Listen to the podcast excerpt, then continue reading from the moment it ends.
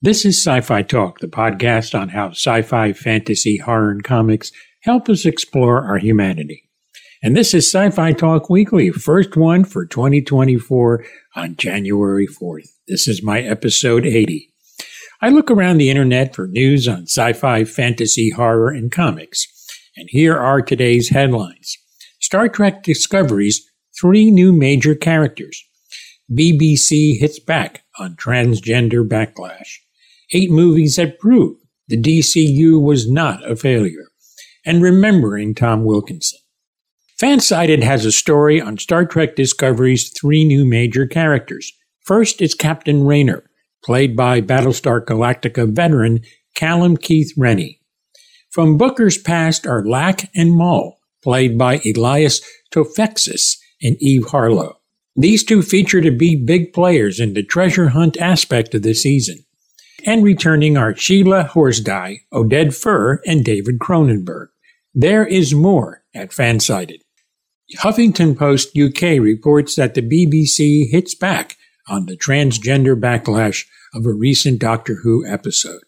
There were about 144 complaints received, and there were other complaints that said too few transgendered characters were represented. The BBC responded. As regular viewers of Doctor Who will be aware, the show has and will always continue to proudly celebrate diversity and reflect the world we live in. We are always mindful of the content within our episodes. There's more at Huffington Post, UK. MovieWeb has a story to prove that eight movies in the now defunct DCU released were not failures. Here are a few. Man of Steel from 2013, I thought Henry did a great job, and a lot of fans endeared themselves to him for playing the role. I did have a problem with them killing General Zod, but that's Zack Snyder. Wonder Woman 2017. There's a nice tribute to Superman the movie in one scene, and she was definitely a hero for women and men of all ages. Aquaman 2018. Jason Momoa's reluctant hero had a fun time, and there's lots of eye candy from director James Wan. And lastly, Shazam in 2019. You couldn't help but like Zach Levi's boyish enthusiasm to lift this movie offering, which rekindled the love of superheroes for me. Now, Mark Strong's villain was a bit scary for younger viewers, and there's more of this list at MovieWeb. Deadline has a story remembering Tom Wilkinson. The Batman Begins actor had a storied career. George Clooney remarked that Tom made every project better, made every actor better. He was the epitome of elegance and will dearly be missed by all of us. Reactions poured in from other co stars and directors honoring his legacy. I recently just saw him in Belgravia, and I could tell that he was not well. There were too many scenes where he was sitting down and not standing up. But his performance, spot on as always. Big loss. Variety reports that Miss Marvel's Sharmeen Obaid Chinoy said it's about time for a female Star Wars director. She said, I'm very thrilled about this project because I feel what we're about to create is something very special. She recently told CNN we're in 2024 now, and it's about time we had a woman come forward to shape a story in the galaxy far, far away. She will direct Daisy Ridley's return as Rey, but there's no details yet available. There's more at Variety.com. There is more sci fi talk, so stay tuned. Variety has a story on the Medusa changes in the new Percy Jackson series. From Variety, Medusa is a human woman who takes a vow of celibacy out of devotion to Athena, the goddess of wisdom. However, Medusa eventually enters a relationship with the sea god Poseidon that becomes sexual one night. Some interpretations, beginning with Roman poet Ovid's post, that the encounter was non consensual and that Poseidon raped Medusa in Athena's temple.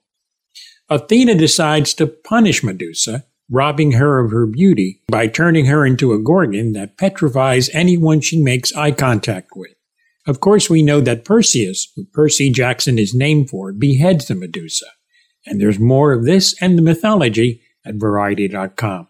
Variety also has the most anticipated movies of 2024, with Madame Web Deadpool 3 with Joker Folie à Deux and Venom 3 in the superhero front.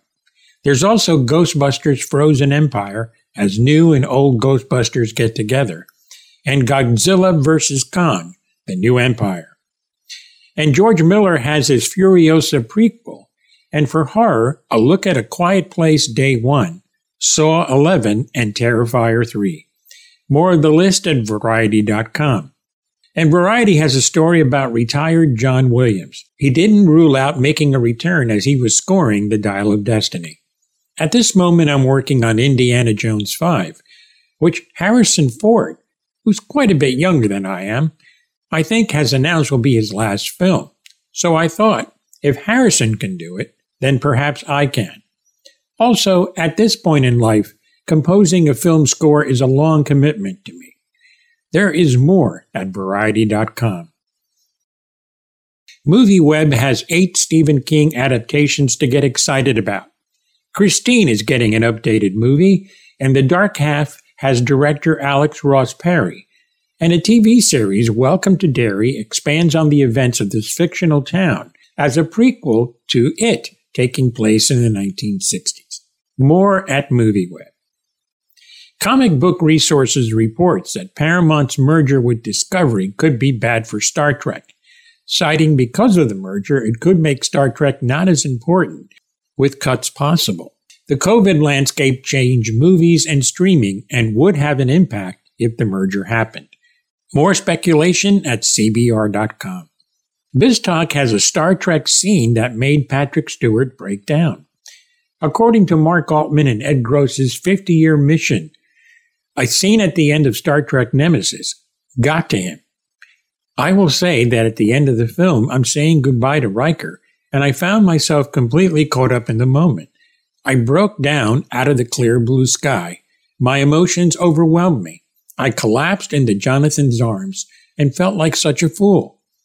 You can read more at looper.com and BizTalk and get Star Trek The 50 Year Mission book as well. It's fantastic. Comic Book Resources has a list of Star Trek's most powerful species. Here's a sample Tribbles, well, they are born pregnant and they reproduce at will. They do love Quadro quadrotriticale as well. But as the animated series showed, a Glommer was its natural predator, so you want to keep them away from them. From Star Trek Lower Decks, the Moopsie, who has an appetite for drinking bones, despite its cute appearance and its phrase, Moopsie. The Gorn. There was not much beyond the Star Trek original series episode, The Arena and Enterprise brought them back with okay CGI in A Mirror Darkly. Star Trek Strange New Worlds has shown them to be more deadly, sending their young as an advanced force while the adults clean up the mess. They used a non CGI creature for the adults. The Xindi were a mix of different races in one species who built the spheres that attacked the Earth. More of this list at CBR.